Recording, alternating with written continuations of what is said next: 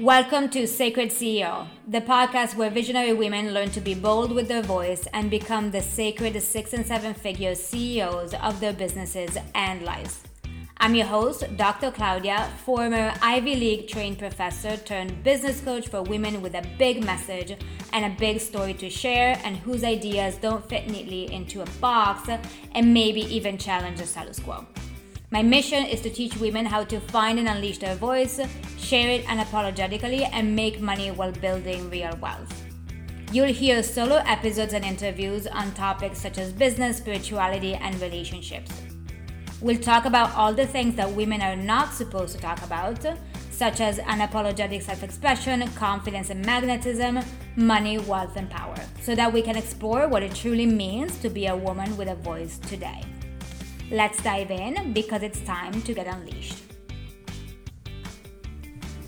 The more I venture into my business journey and the more I structure my company around me and my priorities, the more I realize how much the average business guru is doing you wrong because it's teaching you a faulty model of business that for the most part doesn't work for women or leads women to burnout and that is based on capitalistic and patriarchal systems of operation that can be effective and this is not necessarily a critique of patriarchal capitalism but they don't work for your body they don't work for your nervous system they, they don't work for your cyclical way of living.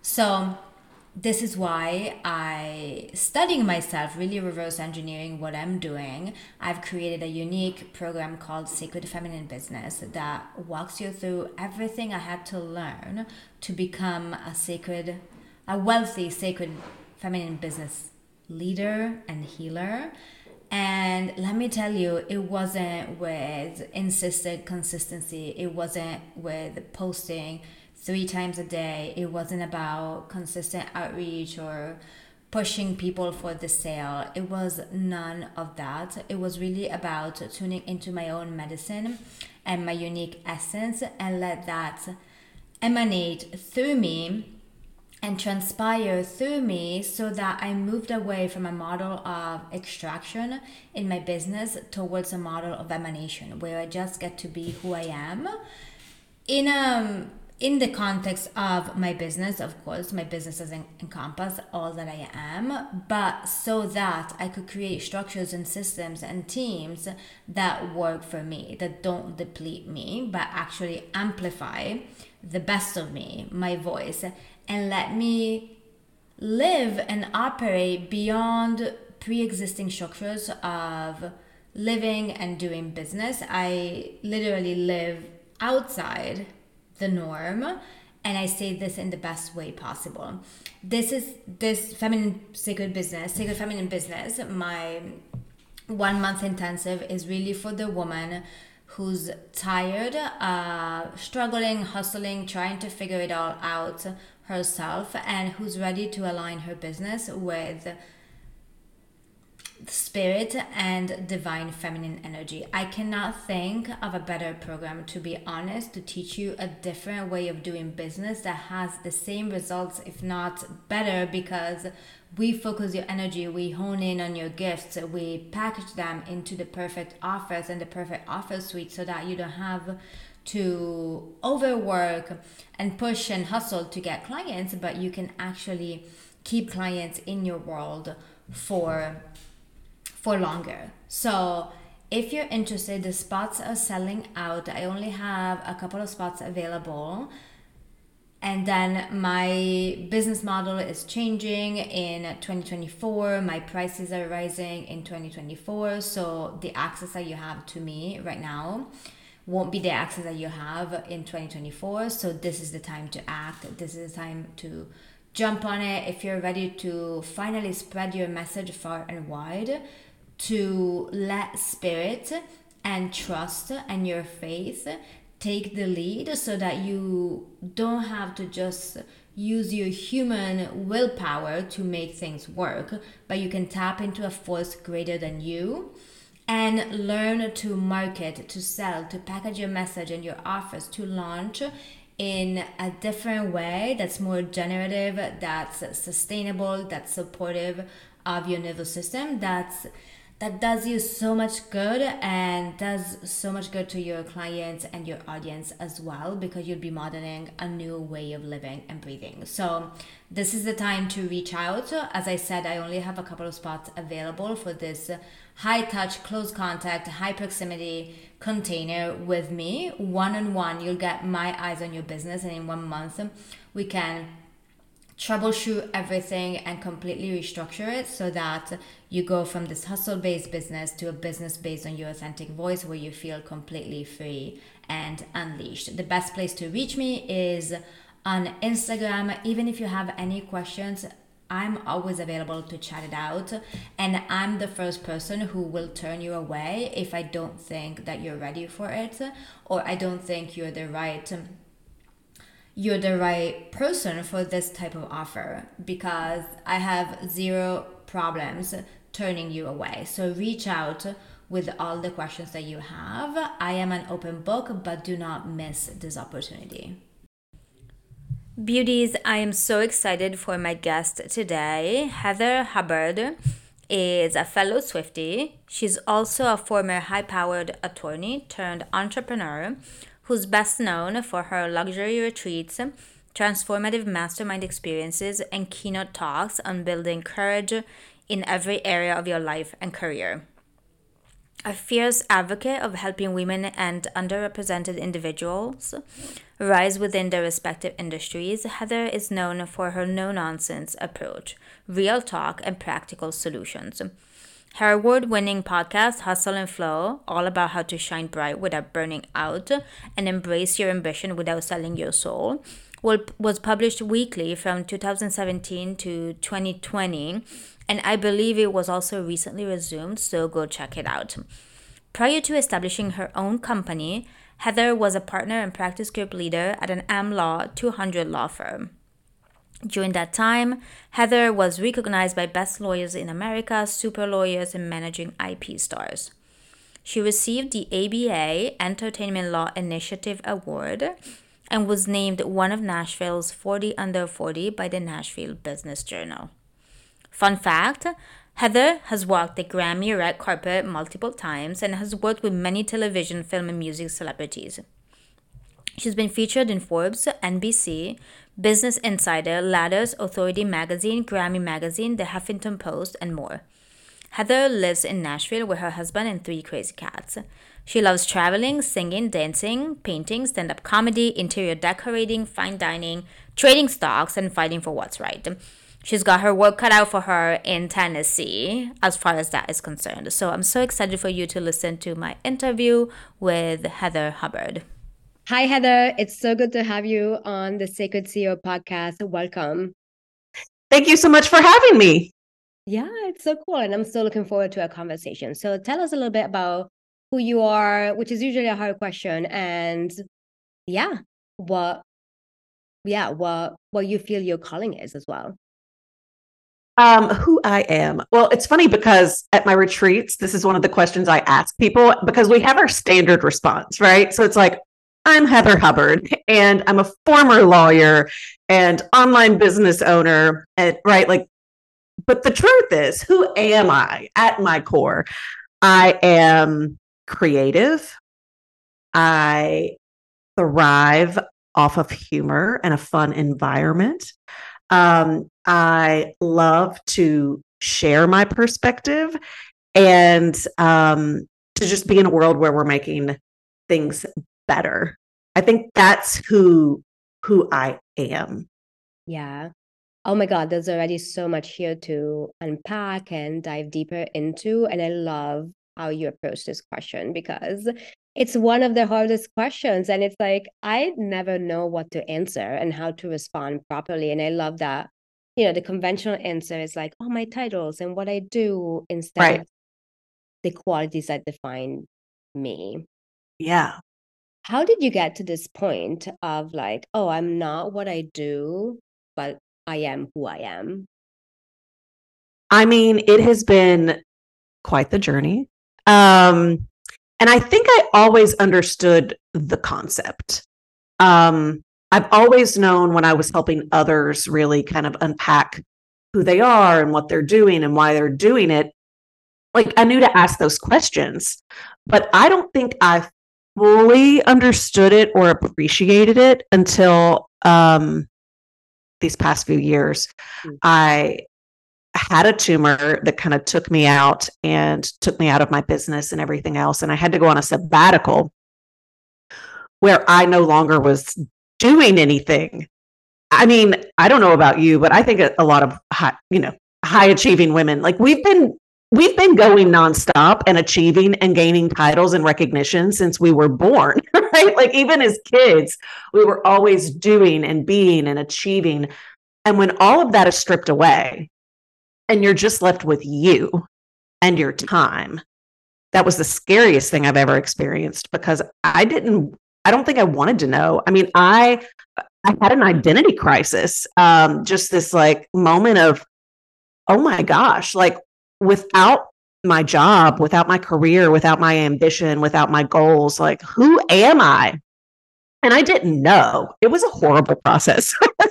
Know it's it terrible. Was not this, yeah, it was not beautiful. It was not this slow, gorgeous unraveling. No, it was horrible. Yeah. Um, and you know, I went through depression, but then when I started to try to like regain, well, what's going to bring me happiness? Like, I just wanted to be happy again. I was like, I may not be healthy.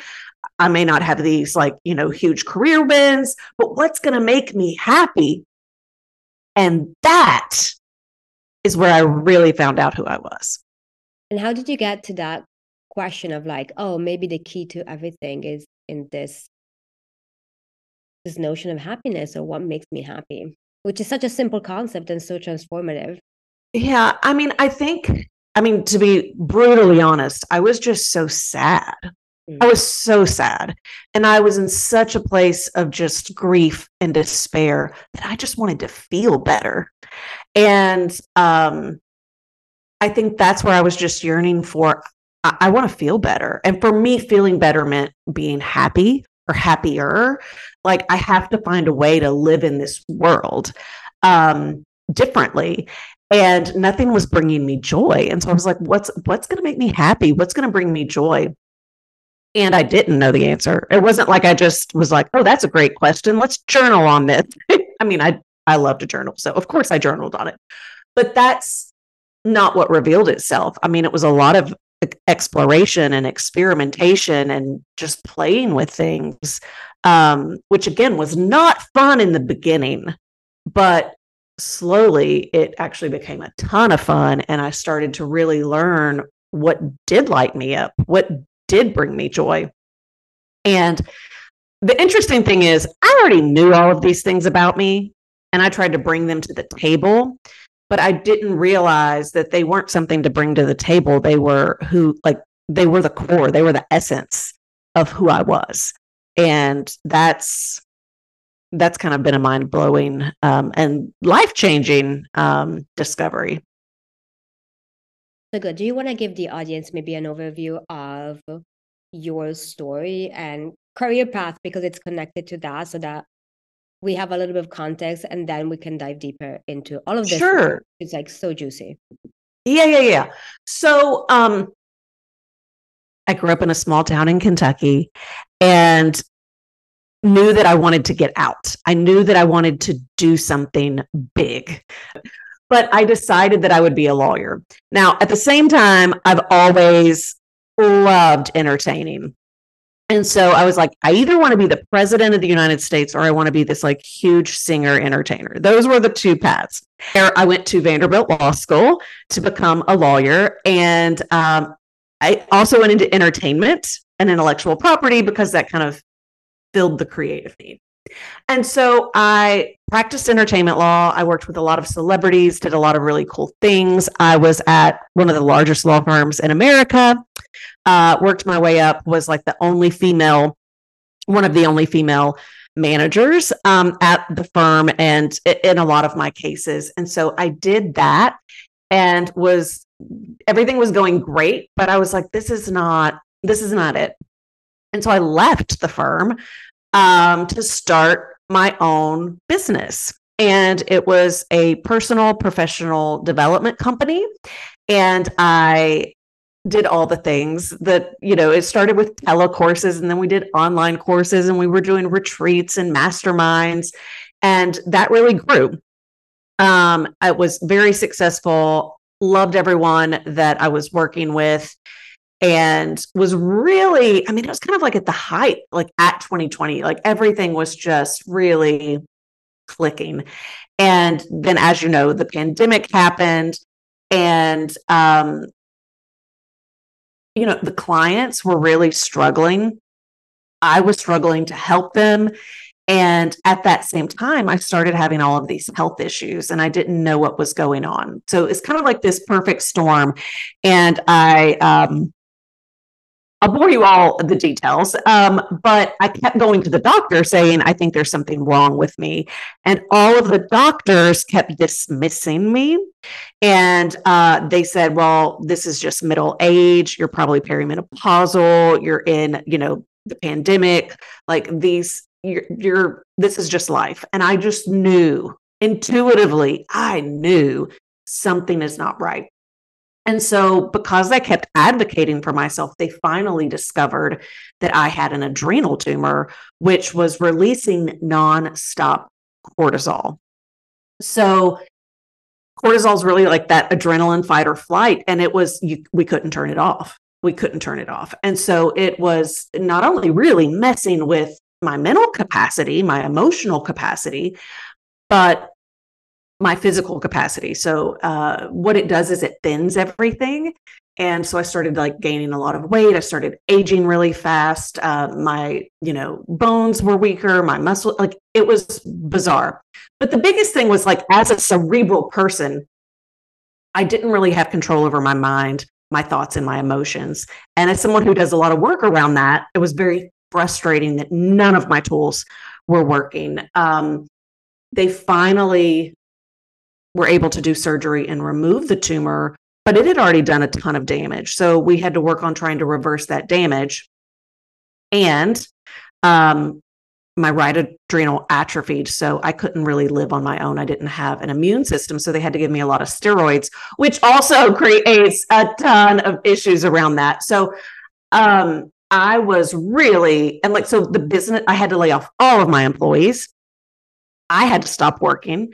Um, and because I couldn't really help people. I mean, they thought I could help them, but I knew I wasn't like I was not at my best. And um, so I was really kind of out for, you know, a bit. And just this year have I really started coming back. So I know that was a long answer, but I think all of that's probably needed for context. Yeah, and absolutely necessary. And how's your health right now? It is great. It is great. There's still, I mean, I'm not like 100% recovered physically, but mentally and emotionally, I'm back. And as you know, right, that is everything. Uh, being able to work on your thoughts and your emotions is so important. And I never realized how ableist I was with that because I assumed everyone could actually do that and use those tools. And I now know sometimes you actually can't. there is a medical reason. Yeah. Um, yeah, impacting your yeah. brain that's just not going to let you have the results you'd like. Yes, absolutely. And I find it so interesting that there's, of course, I you know, this may be connected to something else in a medical sense, and I'm definitely not an expert in that. But what I keep hearing over and over again is that if we, you know, strive as women, strive to achieve success, high achieving women strive to achieve success in the US, the Western world, in the traditional patriarchal sense, then we end up, I hear of so many women with adrenal fatigue, burnout, cortisol problems. So course, there might be another medical reason for in your case, but I find it so interesting that there's a connection to that, to stress, to cortisol, to adrenals. And yeah. Yeah, they don't, you know, so it's actually pretty rare to yeah. actually have an adrenal tumor like that. So there's not a ton of research. Um, but they say that the reason is it's either hereditary. I don't know of anyone in my family who's had it, or um, there's like these other causes, uh, none of which I have, right? Like that would tick boxes. Mm. Um, and so, but it is higher among women than men. And I'm with you. I wonder, right? Like, kind of like adrenal fatigue. Did I overdo it? Yeah. And then, like, I mean, apart from your physical symptom sy- symptoms right and a real a very serious health crisis it's like you know you knew that there was something wrong and you advocated for yourself and you knew that you had re- reached a limit i um, absolutely knew and it was so I mean, interesting is the nicest word to say it. it was yeah. so interesting um, how the medical profession treated it because, well, one, the first doctor because I didn't have a, a, a PCP because I'm never sick. And uh, but so the first person that I went to, he literally told me to go on the belly fat diet. Like yeah. that was his prescription yeah. was to get the book the belly fat diet and I clearly I never went back to him. Um but so many people did think that it was like perimenopause. And some of these symptoms very much might be that. But I have talked to so many people since who did have a serious health issue.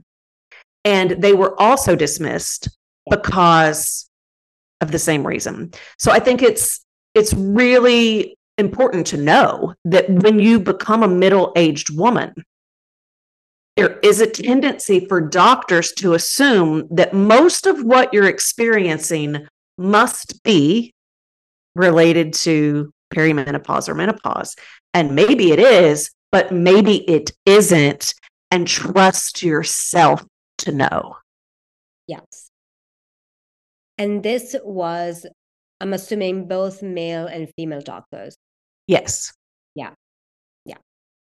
Yeah. So this is so telling that your body knows, your intuition knows. So just good for you for really going and investigate that. Well, and part of it for me was okay, like if this is perimenopause, like what are we going to do about it? Like, how are you going to help me? you know? Um, I had a, but like you're right. I had I had a suspicion this is that ain't it. That ain't it. Yes, so good. And then you found yourself without the external identifiers, without yeah. a job, without a team, without clients, right? Because you had to really focus on yourself. And so that's yeah. why you're like, oh, there's emptiness now. What do I do with it?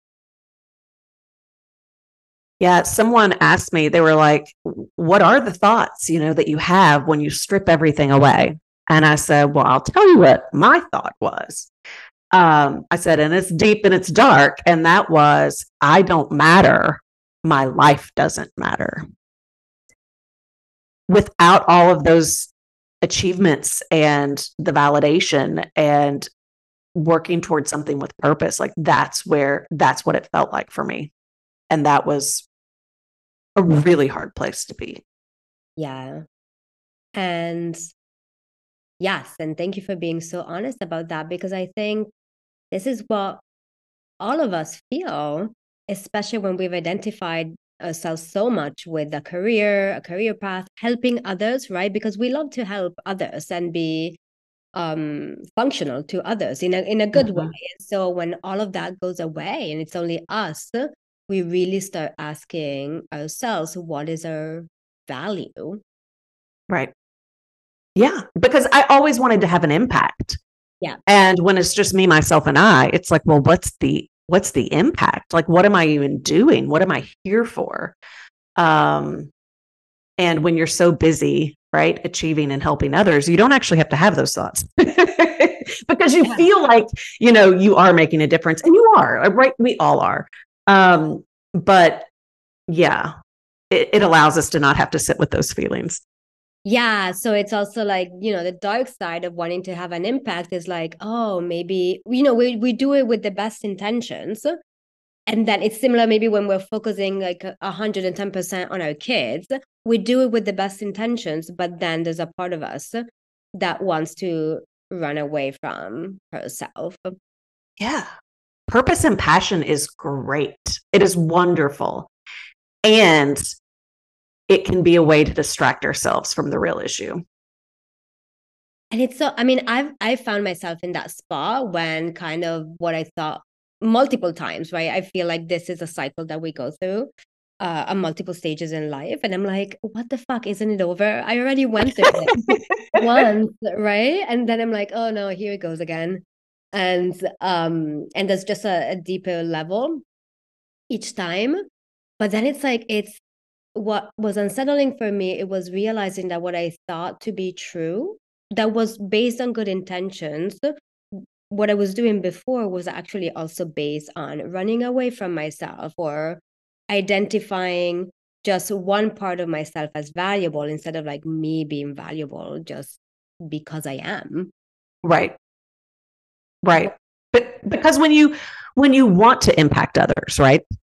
And when you have this validation, you know, or I was, I don't know, maybe other people don't do that, but I was still relying on I needed to either get a gold star, get a check, or I needed someone to say, Yes, that's wonderful.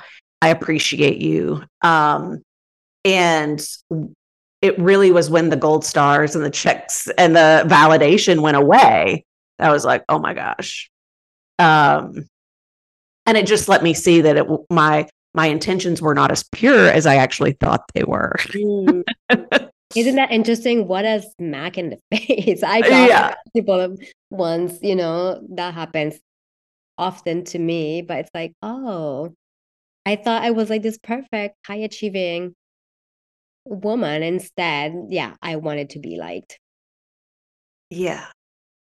yeah. And while you were sitting in this void, let's say, what are the things that you did both practical if you did anything you know the moment when your brain is not functioning anymore as it was or maybe mindset work doesn't work anymore uh what are the things that you did including like maybe just sitting there? Mm-hmm. well initially i fought against it. And so i just kept trying to you know i was like i i can outsmart this right like i can do this and so I just kept pushing. And um, I actually had um, a therapist help me. Uh, she was like, "What what happens if you have to change your baseline expectations of what your brain can do?" And that was actually a huge relief for me because as soon as I start stopped expecting things to work, and as soon as I stopped expecting um, myself to be able to figure this out, there was just this pressure released. And it allowed me to just kind of be. And it allowed me to be in this place where I could just witness what I was capable of and saying, okay, that's the expectation for today. So my like that's a mindfulness tool to witness, but it would just I had to use it in a different way. And often mindfulness helped me like actually get the result I wanted. And in this case, I couldn't get the result I wanted, but it allowed me to be and not fight. Mm-hmm. Um, and so when I finally got to this place of surrender, um, that is also, I mean, I like I don't want to sugarcoat it. I mean, I I was depressed. Um, and there for a long time, I mean, I would just like I would try to read, I would try to watch TV, but I was just really sad. And I told someone once, I was like, literally, my days are spent watching hummingbirds. We moved into a new home and there were these hummingbirds that they love our, we have these little like lights over our patio, and it's like the perfect little circumference for them. Like they love to sit on it. And so they're there all the time. They hang out with me. And I just sat with the hummingbirds, which sounds beautiful and peaceful. And I did love them but I would just sit. Like I just, I was kind of a zombie. I was kind of numbed out. Yeah. And then when my brain finally started to make improvements, um, I was just like, something's got to give. Something's got to give. Um, and that's when I just and I guess even before that, I just started like trying to figure out ways to fill my time, right? Like I just wanted to be in a cocoon and isolate. But so I started taking um, these painting classes that were like 10 to 2 on a Tuesday, right? And uh, I would go to these like swim, like things. And it's not even that I enjoyed it. And it was interesting because I was with a lot of mostly older women who were all retired. And, um, but I just started getting out of the house and being in spaces to do things to keep me busy so that I wasn't just sitting there um, alone. Yeah. Yeah. Had you done what I what strikes me is that um what you started doing, yeah, it was a little bit of just like sitting there. And then also things to engage your creativity and also engage your body. So kind of like Yeah.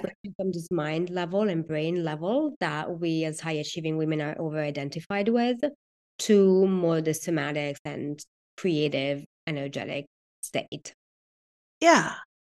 And I will say, because uh, this goes back to the intuition. Um, when I fully went on the sabbatical, when I was like, okay, I can't, because the doctors were like, can you just stop? Like, you need space. And so when I fully went on the sabbatical, I was not happy about it. I know a lot of people are like, it would be so wonderful to have a break. And it's great for them because they know what they want to do. I went kicking and screaming into the sabbatical. And I knew that I was going to need something intuitively. I knew I was going to need something to help get me out of it. And um, so I had saw on, uh, I think I was on Instagram, and I so I saw all of these people having this fabulous time in LA at a an event called The Most with Rachel Rodgers and Susan Hyatt. And I was just like, ah, they're all having the most, the best time, and I'm having the worst time. And intuitively, I was just like, they put the tickets on sale for the next year in April. And that was when my sabbatical was going to be over because I just, I was like, I'll do one year as if I'm in control.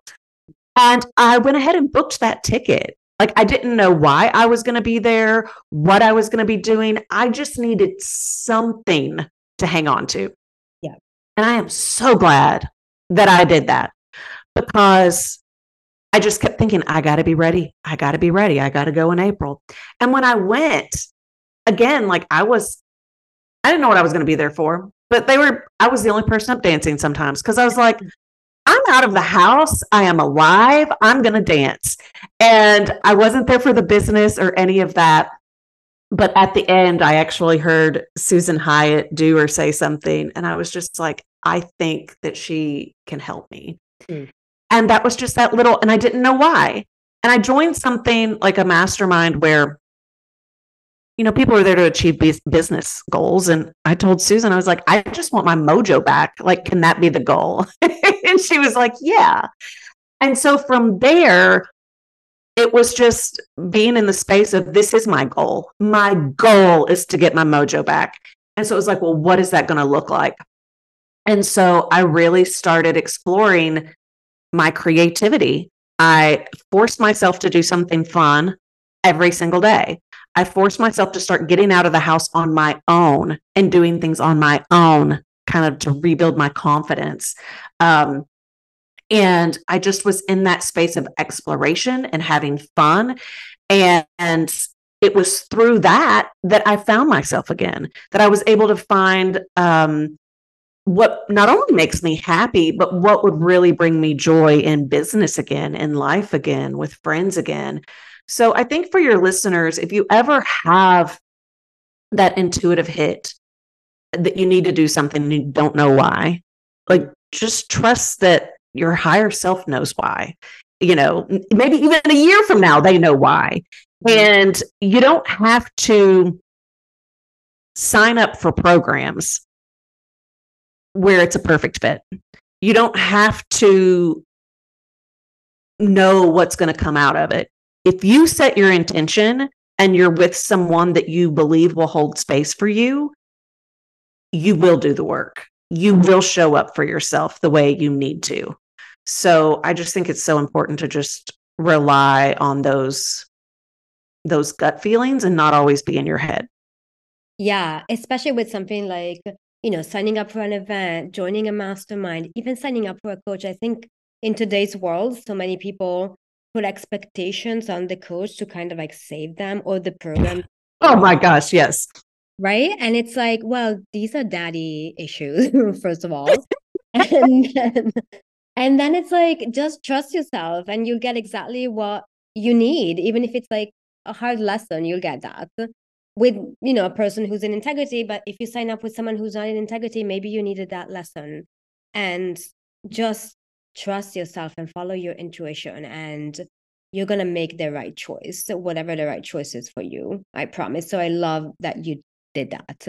Yeah and what you just said is so good because it's don't outsource your success all yeah, right? So it's because right like you and i have like we've led so many women in programs and retreats and people always kind of like want to know like what's the difference between uh, someone who succeeds and someone who maybe doesn't succeed as much. Um, or clients will come in and they want they're like oh you did this for them you'll do it for me. I don't do anything for anyone right? Yeah. and you don't either. Like right we what we do is we're in integrity and we hold space and we can help facilitate your growth and success. But if you come in thinking that we're going to save you or that we're going to fix all your problems or that there's just this one missing piece and we're going to tell you what that missing piece is, it's not going to work. And the reason why it's not going to work is because even if we did those things for you, it's not going to last. Because what lasts is when you learn to listen to yourself, when you learn to take action based on what you know. And we need people to help bring that out of us. Yeah, exactly. But but so yeah, the people who are the most successful come in knowing that they are responsible for their results and being open to allowing the person they hired to push them and nudge them and facilitate them as opposed to hand it to them on a silver platter. Yeah, exactly. Because then, as you say, it won't work. It's just like a transactional, you know, step by step that just, especially, you know, as creatives, um, it doesn't work. It has to be your way and you have to take responsibility for your results.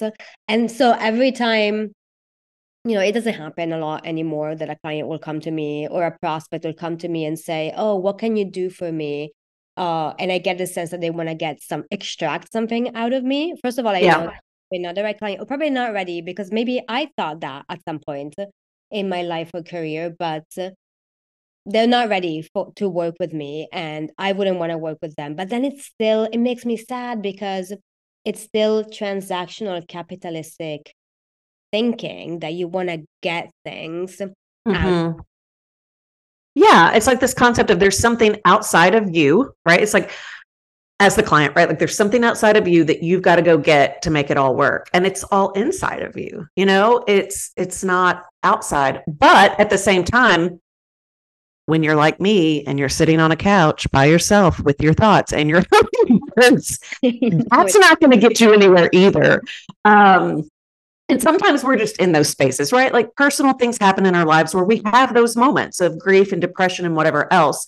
But when we're trying, when we're in the space of wanting to achieve or move forward, um, having others in your corner and helping you because everyone right like they they can see what you can't see because we're just too close to it but um trust in yourself to always have the answer to find the solution to do what's right for you the most successful business people are original and authentic. Yeah. They're not following a formula. And I think that's what people early on, especially miss. Yeah. It's great to do programs where you learn concepts, but then make it your own, you know? Yeah, especially in business, which is such a creative act. Yeah. And especially as we're building personal brands, whether we want it or not, whether we're introverts or extroverts, people want to feel us. And the only way to feel who you truly are is if you are authentic to yourself and find your own way of doing business or do, and doing life as well. Yeah.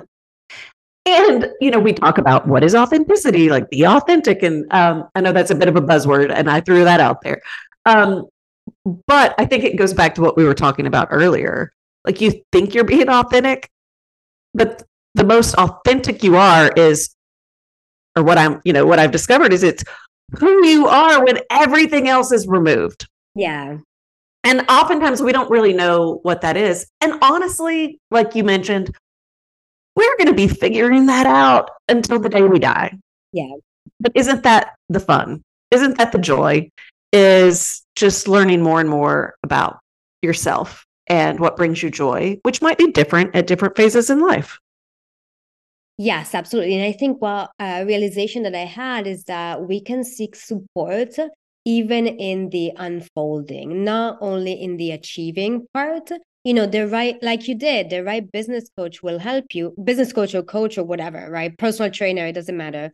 But they will help you not just to achieve the perfect physique or like uh your life partner or you know the 10k months or whatever they can help you also in the unfolding as you birth the new version of yourself, the more authentic version of yourself. Yes, absolutely. Absolutely. I mean, I I have always at every point in my career when I was a lawyer, even when I was a law student, um, a lawyer, and then the online business, the speaking, like everything, I've always hired whether it's a mentor, a therapist, a coach, a, a mastermind. Like I'm always in a space to have someone to help facilitate that. Because yeah. just for me personally, I have found that I go so much, like I just grow so much faster. And it's just more joyful to have someone in your corner cheering for you.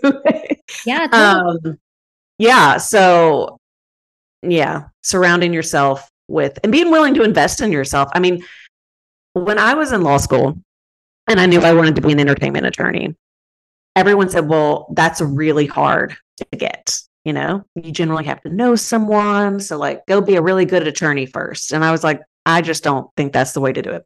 I was like, that doesn't make sense to me. I hear you. And, um, and so what I did was I would pay to go to so lawyers have what are called CLEs. It's continuing legal education. You have to get so many of these credits a year. And the Nashville Bar Association had these CLEs for entertainment attorneys, and they were held at these big music companies. But it cost money. And so it was like maybe $150 for three hours. Now, I'm a law student. I don't need CLEs. Um, but I paid the $150 to get into the room. And I, and there were twice a year. And by the end of my law school, right, I had been to six, and there's not that many people in the community. They all knew my name.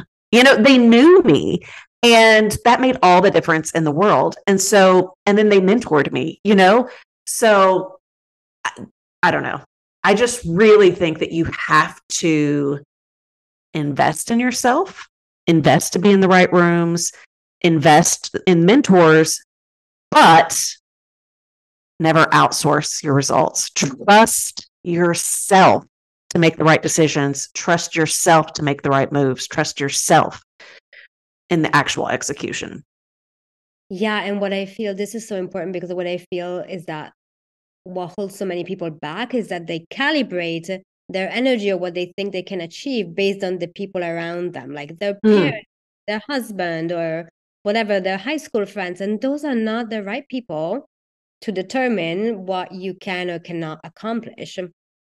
Just because they may not understand it, you know, even if they have their your best interest in mind, they want to keep you safe. You have to really, as you did, trust your intuition and put yourself in the rooms and hire the mentors and invest in yourself in all the ways. And yeah, it might sound like such a cliche, but there's no other way. And you have to trust yourself. Like you've got to be courageous enough to leave the room. So I used to, I don't know if you've experienced this, but I used to have clients who would sign up for everything I did. Mm-hmm. And I love them, right? Like who, I mean, we all love repeat clients, right?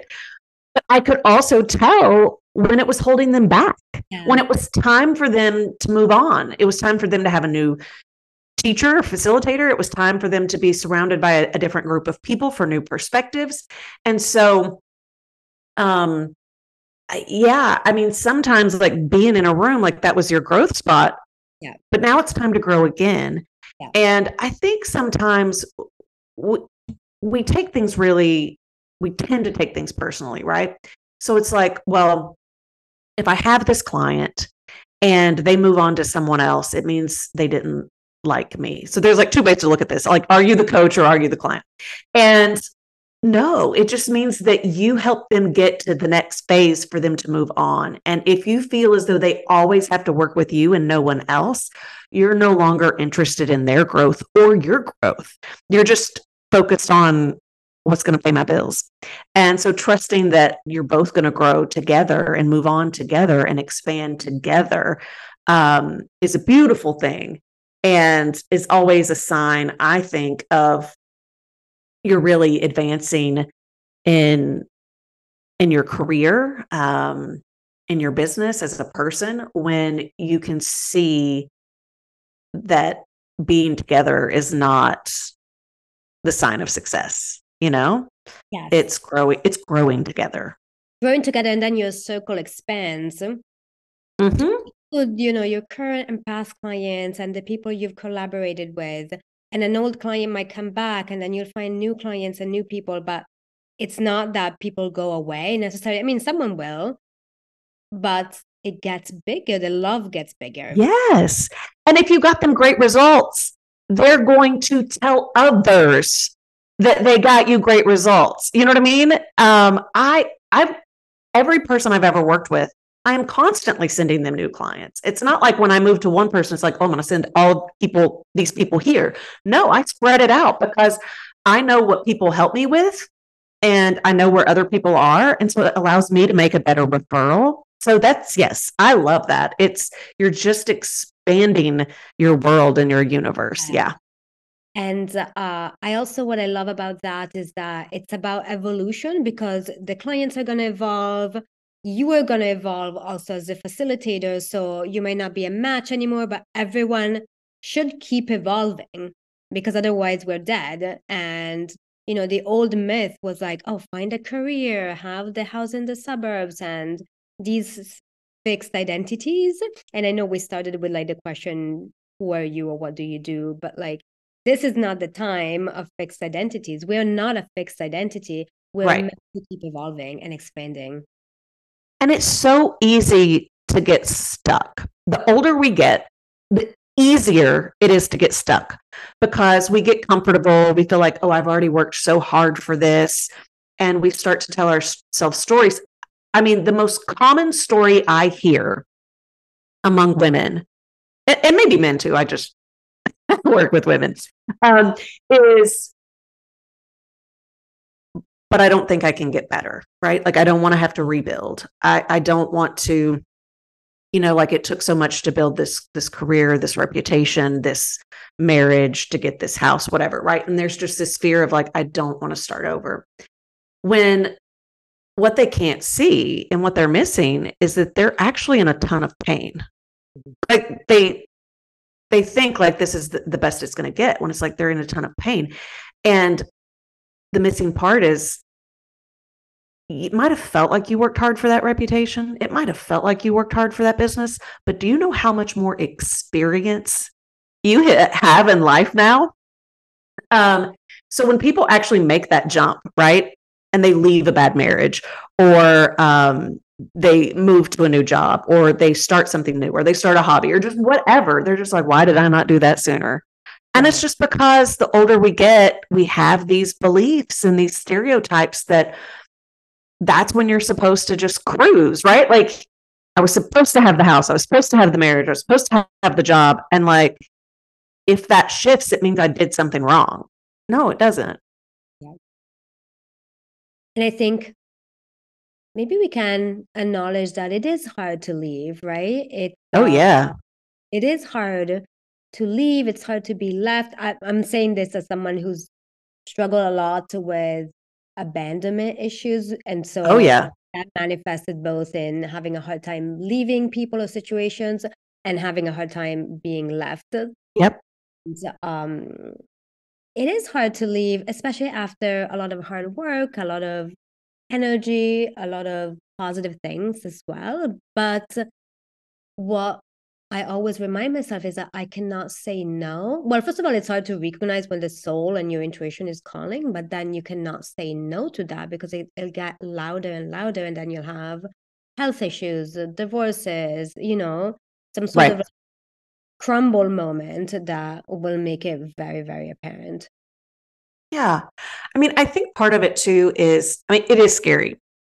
And not only is it scary, it's it's hurtful. Like you you might grieve, there might be relation like there's 100 like there's a million valid reasons for why you don't want to do it. But it's like difficult conversations. Yeah. The worst part is the lead up. right? Mm-hmm. Yeah. The worst oh part is just the thoughts that you have in your head. It's not the conversation itself. Um, it may like the conversation may not go well and it m- might not feel good but the actual conversation is far less painful than all of the lead up thinking about it and the anxiety leading up to it, as well as what you think about it afterwards, right? And it doesn't like we're human. We're going to have the thoughts leading up to it. We're going to have the thoughts after. We don't have to try to like stop that. But just knowing that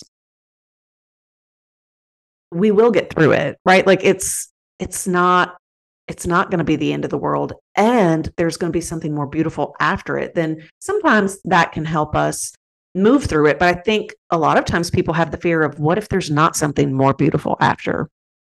And i think that's really what we have to work with is to shift that. So instead of saying like well what if there's nothing better saying i know there's going to be something better and I'm going to actively go find. Like I can't wait to find out what that is. I have no idea what it is, but I can't wait to go up, find out what it is. And I'm going to actively put myself in situations to try to discover it. Because that I think that just helps shift your energy and will get you better results. Uh, it'll probably help you find something more beautiful.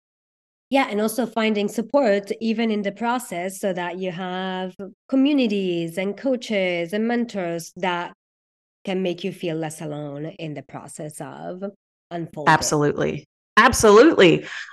I think we really try to do everything on our own. We always try to be so strong and um, we don't we don't want to burden other people. Uh, we don't want to admit that like we might be struggling with something or that we don't have it all together all the time. And that just keeps us in more and more pain. Um, I think yeah intellectually we all know that we're happy to support others we never we don't think those things of other people um, we don't feel like it's a burden uh, when other people come to us and yet uh, we're just so trained to believe that we can't admit when we are i'm putting weak in quotation marks yeah. um, but it's so much easier when you allow others to help you. Now, granted, I this is just me personally. Um, I tend to lean more on professionals than I do friends and family. which may be why I always have like, yeah. yeah, which may be why I always have mentors and coaches and whatever yeah. else. Um, just because I feel like they're more neutral. Yeah. Um, yeah and I don't have to, yeah, I think that's probably what it is. Yeah, or maybe I think something that's helpful and that I learned recently is also to differentiate the types of support that you get and seek. So maybe a partner is great from like, oh, I want a hug, like, you know, the more kind of like cuddly and kind of like emotional support. But then if you really have to dive into, you know, the nuances of the issue, maybe like someone more neutral. Yeah. Or if you're in process, I find like with my partner, if I'm in process, you know, he listen, but sometimes it gives it, him i'm very much in process all the time and i can realize that sometimes it gives him anxiety because he wants to help but there's nothing to do so he yeah. knows i'm not looking for a solution or anything but um if he gets super anxious it's not helping me so then i know that you know certain things are better with my coaches and my mastermind and my mentors and other things are better with partner my partner yeah. friends yeah and so now we were talking about like, oh, living life with without a lot to do, right? And how radical that is. And I'm curious to hear about that and also to hear about the retreats that you facilitate now. Yeah. Oh my gosh. So I am it's so funny because I'm like happier than I've ever been with free time and space, which is wild because I would have never thought that. I was always the person who was like, what's a hobby? Like, who are these people with hobbies? I am so confused. And now I love my space. I love my free time. Um, I don't want a lot of stuff on my calendar. Um, I love to paint. I love to read. I love to journal. I love to um, just decorate. I, I just, I love to go dance. There's all these things that I love to go do. And I kind of let myself do them whenever. But then when I do work, um, I'm in, I'm so more creative. I'm so much more efficient. Um, yeah, it, it, it's well, it's radical for me. I don't know if it's radical for everyone, but it is radical for me. Um, and yeah, so I've actually been leading these retreats at my favorite place on earth in Miraval since 2016. And um, it's always been so much fun to see who shows up. Mm. And because a lot of people show up, they're like, I don't know why I'm here. I just know I'm supposed to be here. I'm like, that's my favorite person. Um, so just the transformation uh, that people have just in like, it's such a short time, but it totally changes their life. I've done so many different things over the years, but this is what just people change. Like in that moment, they change. And it's different for everyone. Um, I have one client from the last retreat who came right because she had intentions related to her business. But what she discovered was that there was actually a lot of pain around her father. She had an alcoholic father and she had no contact with him. And through the retreat, realized that she actually wanted to try to heal that. And um, it's been a process, but she just reached out to me a few weeks ago and uh, told me that she actually they met in person. That's so good. Right? For the first time in like 30, 40 years. And they're healing that relationship. Um, so you know, like you just you can't plan that. You can't predict that. And then I've had others who have come in um and totally changed careers or did something different within their it's just anyway, it's it's magical, it's fun, um, and I'm super excited. I've got another one coming up in February. Hmm. And this will be the first one since my sabbatical, the first one since I've got my mojo back. And because I have learned so much since then, um, that I just I just know this one's going to be even more magical because I'm I'm bringing even more to the table of this journey. Um, and so that's that's all i'm doing these days. Like i'm just doing the retreat. Before i had a lot of different programs. Yeah. And because my priorities are different yeah. like it's all i'm doing because it's what brings me the most joy and i know gets clients the best results. Yeah. so yeah that's that's what i'm up to these days and the so the miraval is a hotel is it a hotel chain or just a hotel well, so Miraval started as a freestanding resort. Uh, it's an exclusive property, so like you can't get on it unless you're there. Over the years, it's been acquired by a few different people. Hyatt now owns it, and they have started to expand it. Um, they now have a Miraval in Austin, and they have an, a Miraval in the Berkshires. But the one in Tucson is the original. They each kind of have different uh, personalities. There's something about the desert in my mind that is just um, like it, it the energy there is yeah, amazing. so healing. You, I don't know if you know this, but I moved to Phoenix. No. For a year and a half. I'm in Italy right now, but I lived in Scottsdale for a year and a half. Um, yeah, I don't live in Philly anymore. So yeah, I moved there for the desert. I was like, I need to be in the desert. So I totally It's- get it. I love Tucson. Ah, it is just such a healing area. And then Miraval itself, like I feel like we're like business besties because they're a mindfulness property. Hmm. You can't have your phone. You Mm. can't be on your phone. I love it. You got to either be in your room or there's one little area. Like if you're going to use your phone, that's where it is. And they have little sleeping bags for your phone. So it's like you got to be present. Like check out. You have a digital detox, and that in and of itself is huge. Um, and their food is healthy but delicious. It's like to die for. The property itself is just kind of this healing, and it's a little bit mystical. So I'm kind of a mystical gal, and so um, there's just a lot of cool things on the property that way. And then there's a ton of like just adventurous things to do. So there's all of these different things uh, that allow me to introduce people to kind of a different, slower way of life, seeing things in a different way, being in luxury, because a lot of women think that they're around luxury, but they're not fully around luxury. This is a very luxurious place.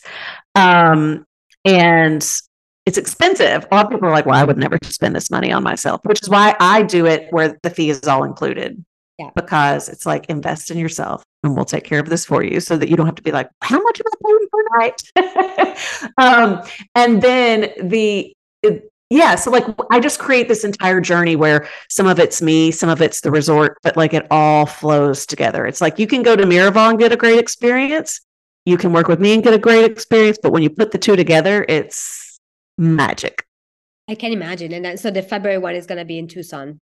Yes, yes. Oh my God. I needed to move to Arizona because there's just so much space. Mm, Like I needed to have very few things around me and yeah, just commune with nature. So I totally get it. I'm sure it's amazing. So is there a wait list for the Tucson retreat? Where where can people find you and find out more? yeah, there there are spots still open. Um, you can find out about it at heatherjoyhubbard.com. And I spend most of my time on Instagram. Like that's where I like to hang out in the social world. Um, that's one of the things I did. I stopped doing all the socials and I just I'm just on Instagram because that platform brings me the most joy. So if you're on Instagram, um, same handle, it's Heather Joy Hubbard. And I share a little bit every day about just what I'm doing, creativity, podcasts. I may revive my old podcast. Um, and comedy. I'm doing stand up comedy, which is so much fun. I love the multi sorry to interrupt you, but I love the multifaceted nature of what how you spend your time and your life because that's what we need. We need to really have be able to express all sides of ourselves. Yeah. Yeah. So if you just want to kind of like be inspired or see what it looks like for a high achieving woman to be doing a lot of things other than just business, um, you definitely get to witness that on my Instagram page. So good. And I'll put all the links in the in the show notes as well. So Heather, this has been so good. The last question that I want to ask you, and I'm super curious to see what you're gonna say, is what does it mean for you to be a woman with a voice? For me, it's, I think it's just life. I cannot imagine what it would feel like to be in a country where you don't have a voice or to have you know been in a previous um, era where you didn't have a voice. And i know that in future generations women are going to have an even stronger and greater voice. But yeah i mean i just i just feel like even though there's so much shit going on and in so many ways it just feels like we're constantly battling. We have more of a voice now than we ever have and so if i wasn't using it um it would have it would just feel i don't know i know that sounds bleak but it would just feel like such a waste it would feel like death for me um my voice is my life Yeah, absolutely. Yes. Voice is life. 100%. Okay, Heather, thank you so much for coming on the podcast. I love their chat. There's so much more that we could talk about. Maybe we'll do a part two sometimes. And yeah, thank you so much again. Thank you. Thank you. Thank you. Thank you so much for listening to this episode of the Sacred CEO podcast. If you like what you heard, please leave us a review on iTunes. And please share it with all the women in your circle who can benefit from it. We're building a movement of powerhouse, heart led, visionary sisters who are choosing to be bold with their voice and build six and seven figure transformational businesses based on their authentic voice that create wealth and a legacy for generations to come. And don't forget to subscribe to get access to next week's episode. I'll see you there.